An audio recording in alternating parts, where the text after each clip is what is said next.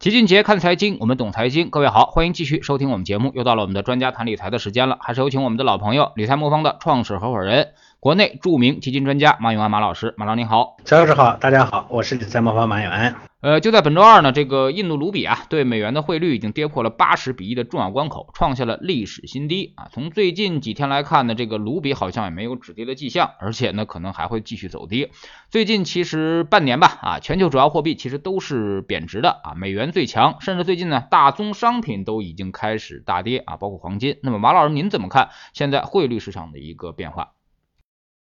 呃，这段时间呢，印度卢比的汇率确实下跌不少啊。其实不光是卢比，像前一段时间的日元什么都在下跌。那之前呢，有很多人呢很看好印度啊，嗯，无论是一级市场、二级市场，咱们中国很多人呢去印度呢做直接投资。那么这个呢，最近呢都有点冷静下来了。从根本上来说呢，一个国家的货币价值呢，它是跟自身的国力呢息息相关的。印度呢这几年的经济发展速度确实还是可以的。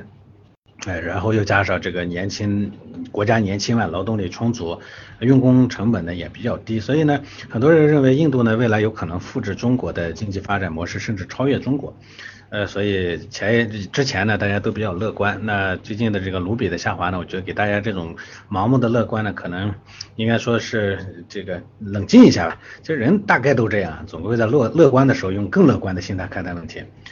呃，不管从经济体量上还是从经济发展速度上来说呢，印度确实不差。但是印度它自己有它自身的根深蒂固的弊病啊，比如说严格的这个，也不能说严格，但它起码是有呃比较严重的这样的种姓制度，这个导致社会呢缺乏基本的公平。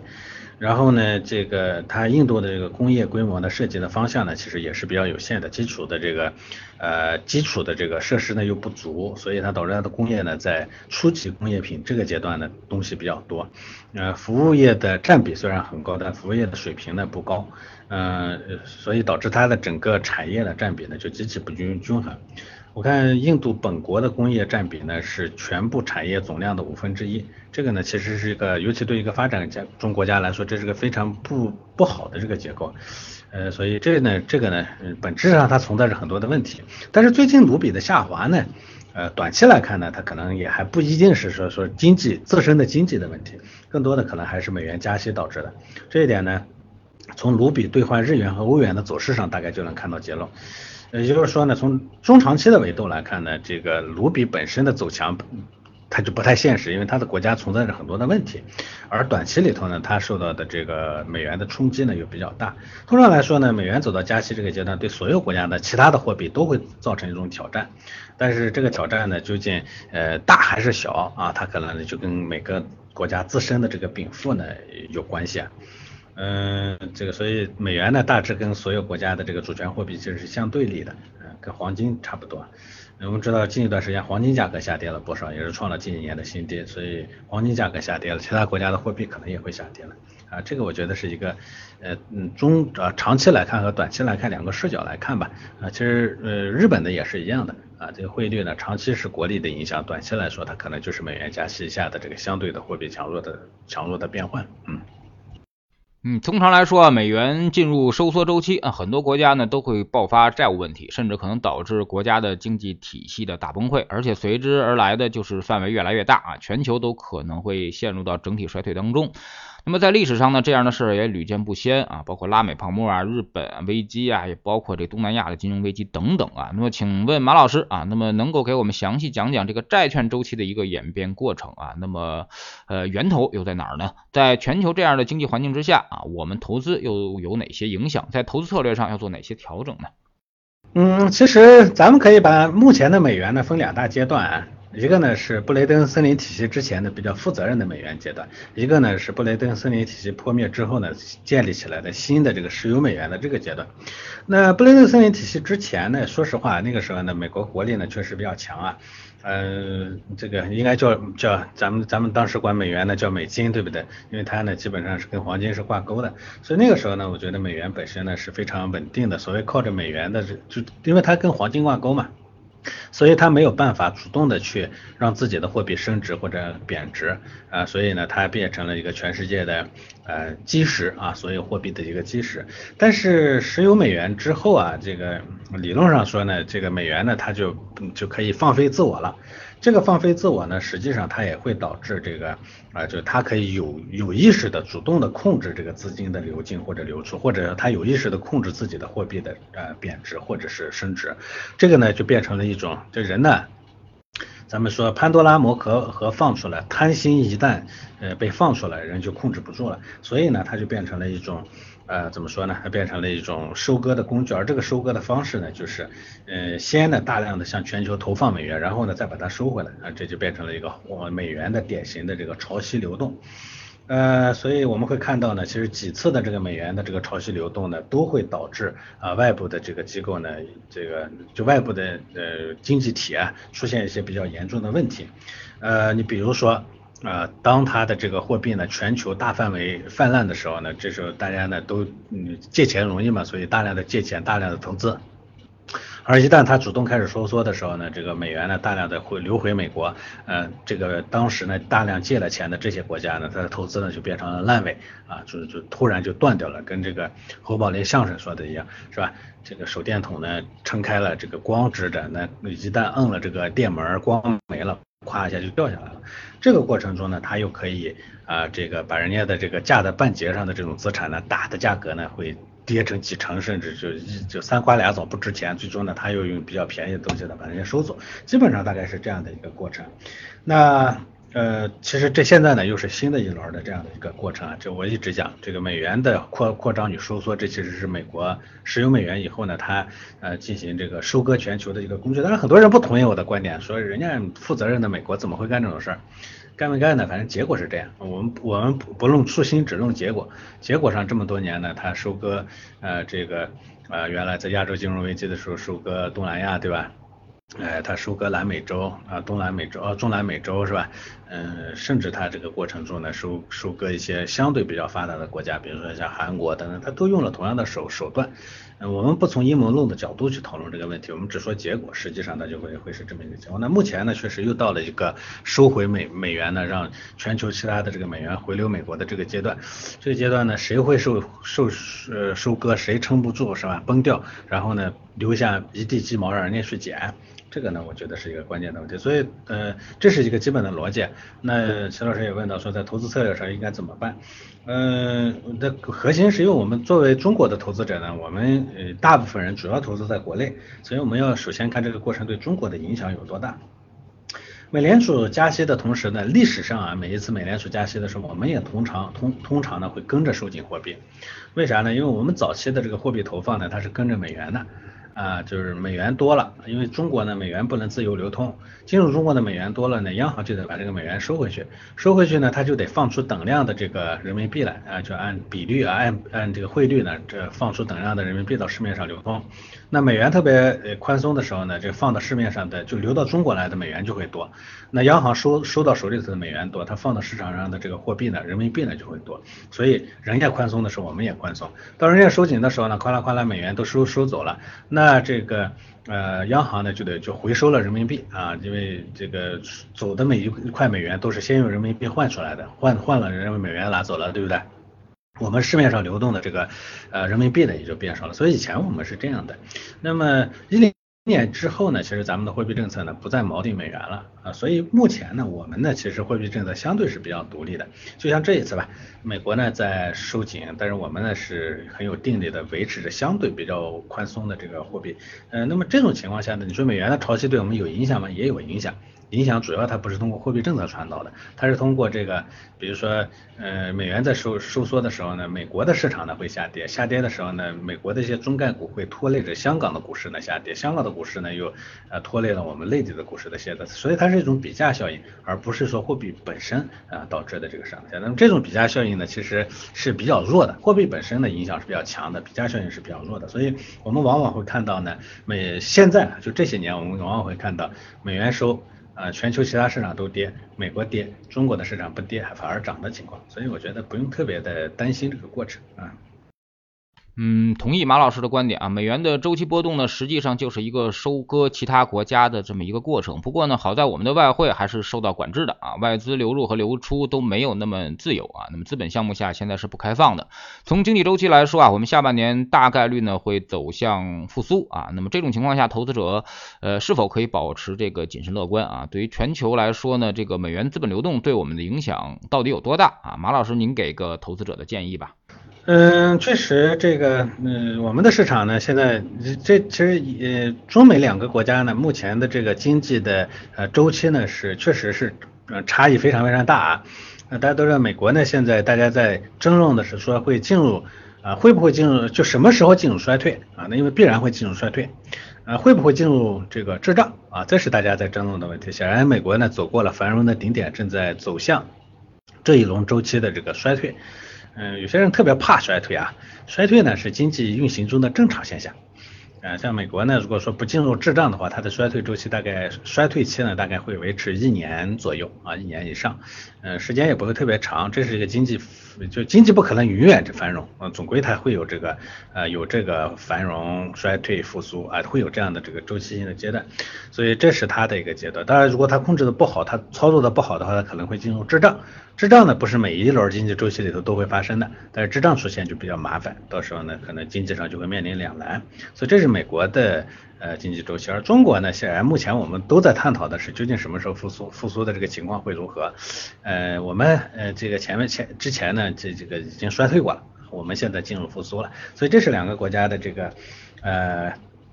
呃，两个国家的这个周期，最终呢，资本市场的影响呢，还是由经济的基本面所有所决定的。所以我个人觉得呢，呃，美美国的这个收紧美元呢，对中国的反正基本面又不一样嘛，货币政策的影响又相对比较有限。像肖老师前面说的，我们本身呢就就是呃，在这个不同的呃，我们本身的这个外汇项目管制的情况下，资本项目管制的情况下，我们本身呃资金的流动它不是那么的频繁和自由，所以呢。呃，这个基本面不一致，这钱的流出流进呢又受控制，这种情况下，我个人觉得呢受的影响是比较有限的。那我对 A 股呢相对保持比较谨慎的乐观，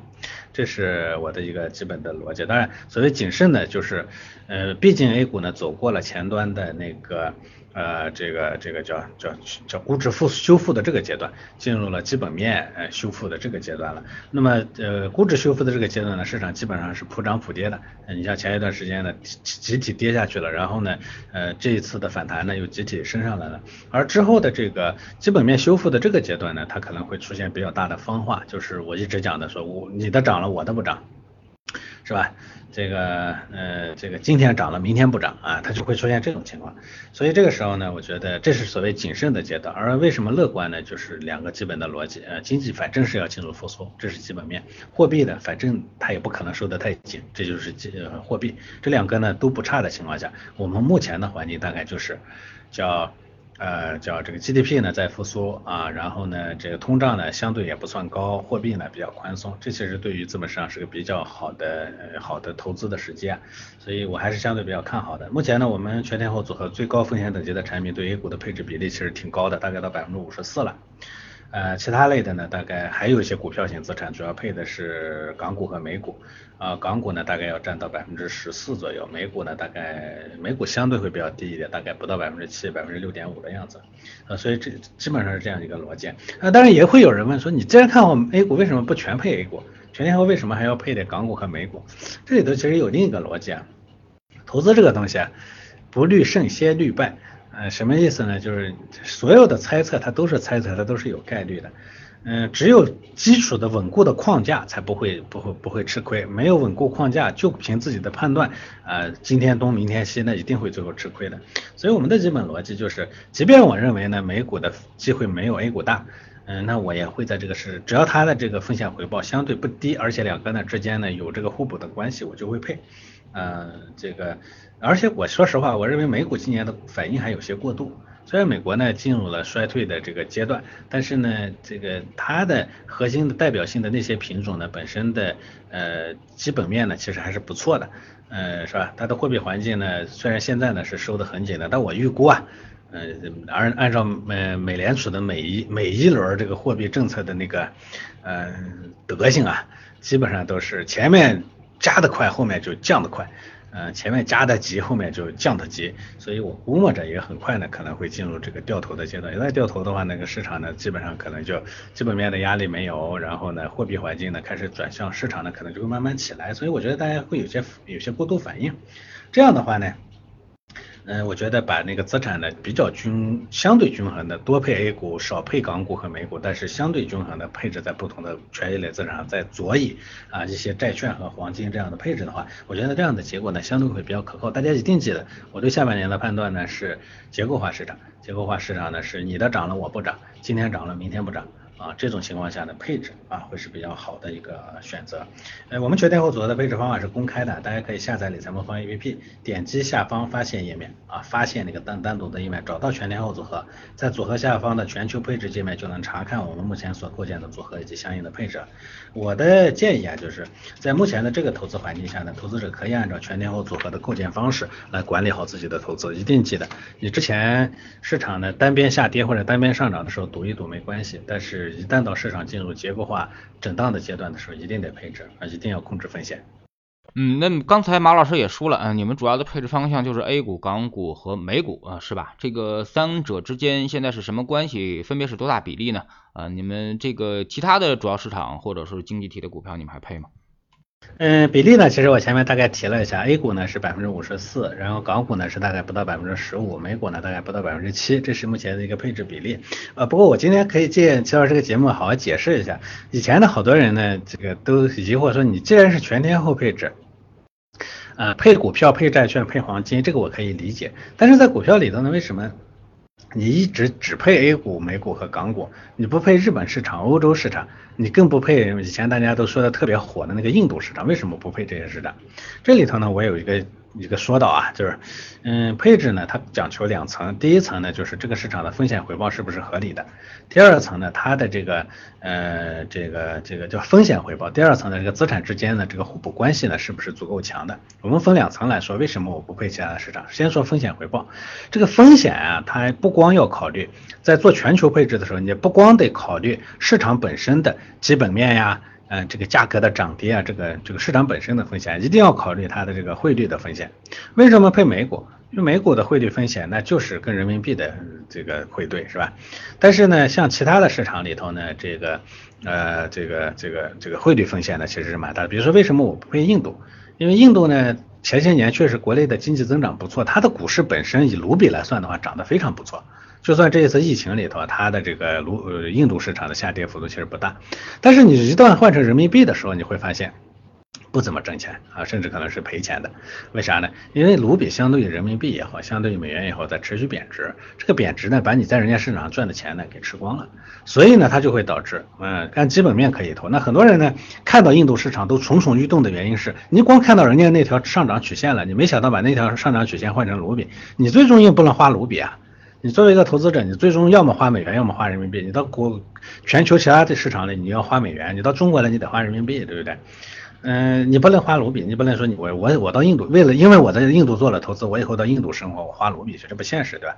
所以这是第一层，为什么不投印度？那同样呢，其实还有一个就是你也要考虑这个市场的这个呃基本面的问题。你比如说为什么不投日本？日本它就是基本面呢有没基本面没有成长，没有成长的，那为什么要我要赔你？所以这是基本面加那个呃这个基本面带来的呃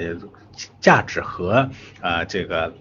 汇率呢带来的风险啊，导致呢我排除了两个市场。那么另外呢，它就要考虑这个相关性。那为什么我不配这个呃欧洲市场和日本市场？因为这两个市场呢跟美国的市场的涨跌呢其实同频率很高的。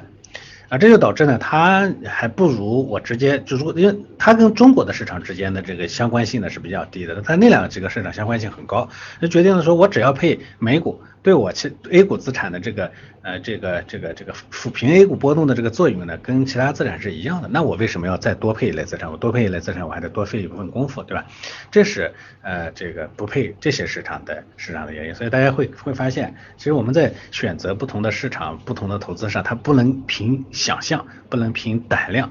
嗯，我这些年其实接受过很多投资者的这样的建议，说你看你要配印度，你要配日本，你要配越南，你要配这个，你要配那个，你看我这定的比较走，一直不配啊，就是因为非常简单的这样一个逻辑。投资里头呢，基本的呃概念是说，你的初始的原则一定不复杂，特别简单，当然操作过程是极其复杂的，这一点上我跟大家特别强调一下。嗯，目前呢，反正我们这个全天候组合的主要配置是 A 股、美股和港股。如果说有符合我前面说的。呃，风险回报值呢比较高，同时它与这些资产市场之间的相关性呢都不高。如果有这样的市场出现，我才会配，否则的话，我们不大可能加别的资产，不会因为谁谁看的好啊，大家都热闹啊，都忽悠啊什么的，我就去买，这绝对不会的啊。嗯，您怎么看？包括现在的 A 股跟美股的关系啊？那么未来有没有可能，比如说，如果美国股市出现重大机会了，你把重大的仓位都调到美国股市上，有没有可能？呃，这个呢，呃，就是所谓大的仓位呢，我们在美股上历史上最高的仓位也大概没有超过百分之二十，嗯，百分之二十多吧，也就最高也的也就这个意思。呃，这里头会有几层的考虑。呃，第一呢，还是就是中美两个市场里头呢，我总体上认为从长周期的啊投资价值来说呢，A 股会比美股呢会好一些，因为我们讲了长周期还是看经济基本面的。从经济基本面的角度来说呢，不管我们中国有多少问题，美国的问题都要在这个上面呢加个零。啊，所以我认为这个，呃，基本面上呢，我们肯定比它优秀，嗯，所以机会呢会更多，这是第一。第二呢，呃，也不免要考虑到一个，就是也还是有汇率的问题。中国市场呢，中国市场挣钱，中国市场花钱，所以人民币我自己投人民币资产不存在汇率问题，但要投美元的话，它会有汇率问题。而大家会记得，汇率呢跟什么有关呢？汇率跟国力有关。嗯，我们也不能说说美，我们未来一定会遇到呢美国经济国力的快速的下滑，但是总体上来说。美国呢，作为一个，呃，是吧，嗯，快一百年的帝国啊，起码七八十年的一个帝国啊，再加上呢，它是一个有将近三四百年历史的一个国家，哎，它呢，慢慢的在走入自己的衰退啊，这是一个帝国不可避免的命运。这种情况下呢，相对于中国来说呢，它的国力的相对下滑也是必然的。那么意味着说，美元呢，相对人民币的长周期的下滑大概也是必然的。所以这个因素呢，也要考虑。啊，长周期的下滑的情况下，你去赌赌那个赌那个汇率的上行呢，那就风险就比较大。呃，这跟投资里头大家说做做空永远比做多风险大一样，因为你在逆逆着趋势在在操作，当然它就风险比较大，是吧？所以我们不会把这个第二个因素啊汇率的原因呢，我们不会把这个主要的资产配在呃美股上。但是如果说机会多的时候呢，我们会适当的把比例调调上一些，比如说我说调到百分之十几，甚至到百分之二十，这个都是有可能的。A 股永远是我们的基础的最优啊最优选择。嗯，那你这个所谓的全天候组合跟桥水的全天候组合可能还有一定的差距啊。那么包括桥水可能更多的是他选择一个全球化配置，甚至重点是投在美国股市上，而它的这个资产来源可能会更丰富、更广啊。那您有没有过一个比较？呃，这里头呢，其实我们当然就会长期的做跟踪和调整啊。首先，嗯，对，呃，桥水呢，它主要投资于美国市场。嗯，中国市场也是它重要的投资方向，但是呢，它显然没有美国市场多。这你看，就你就发现了，你你你会把主要的仓位放在你更熟悉的市场里头。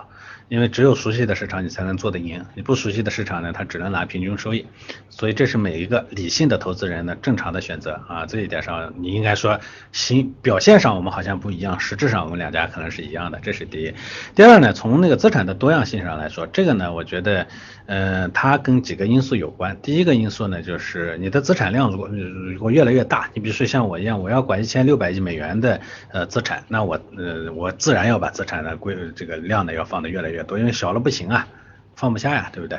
呃，所以这这个跟这个有关系。如果没有这个关系的话呢，资产量呢不需要特别的多，只需要实现有效的平衡对冲就可以啊。所以这是第二点。但是我这些这些说基本的原则上，我们两家就只是其实是一样的，只是说因为这些呃规模啊，所处的市场的不同导致的差异。但我们更大的差异在哪里呢？其实我们是一个偏主动的全天候。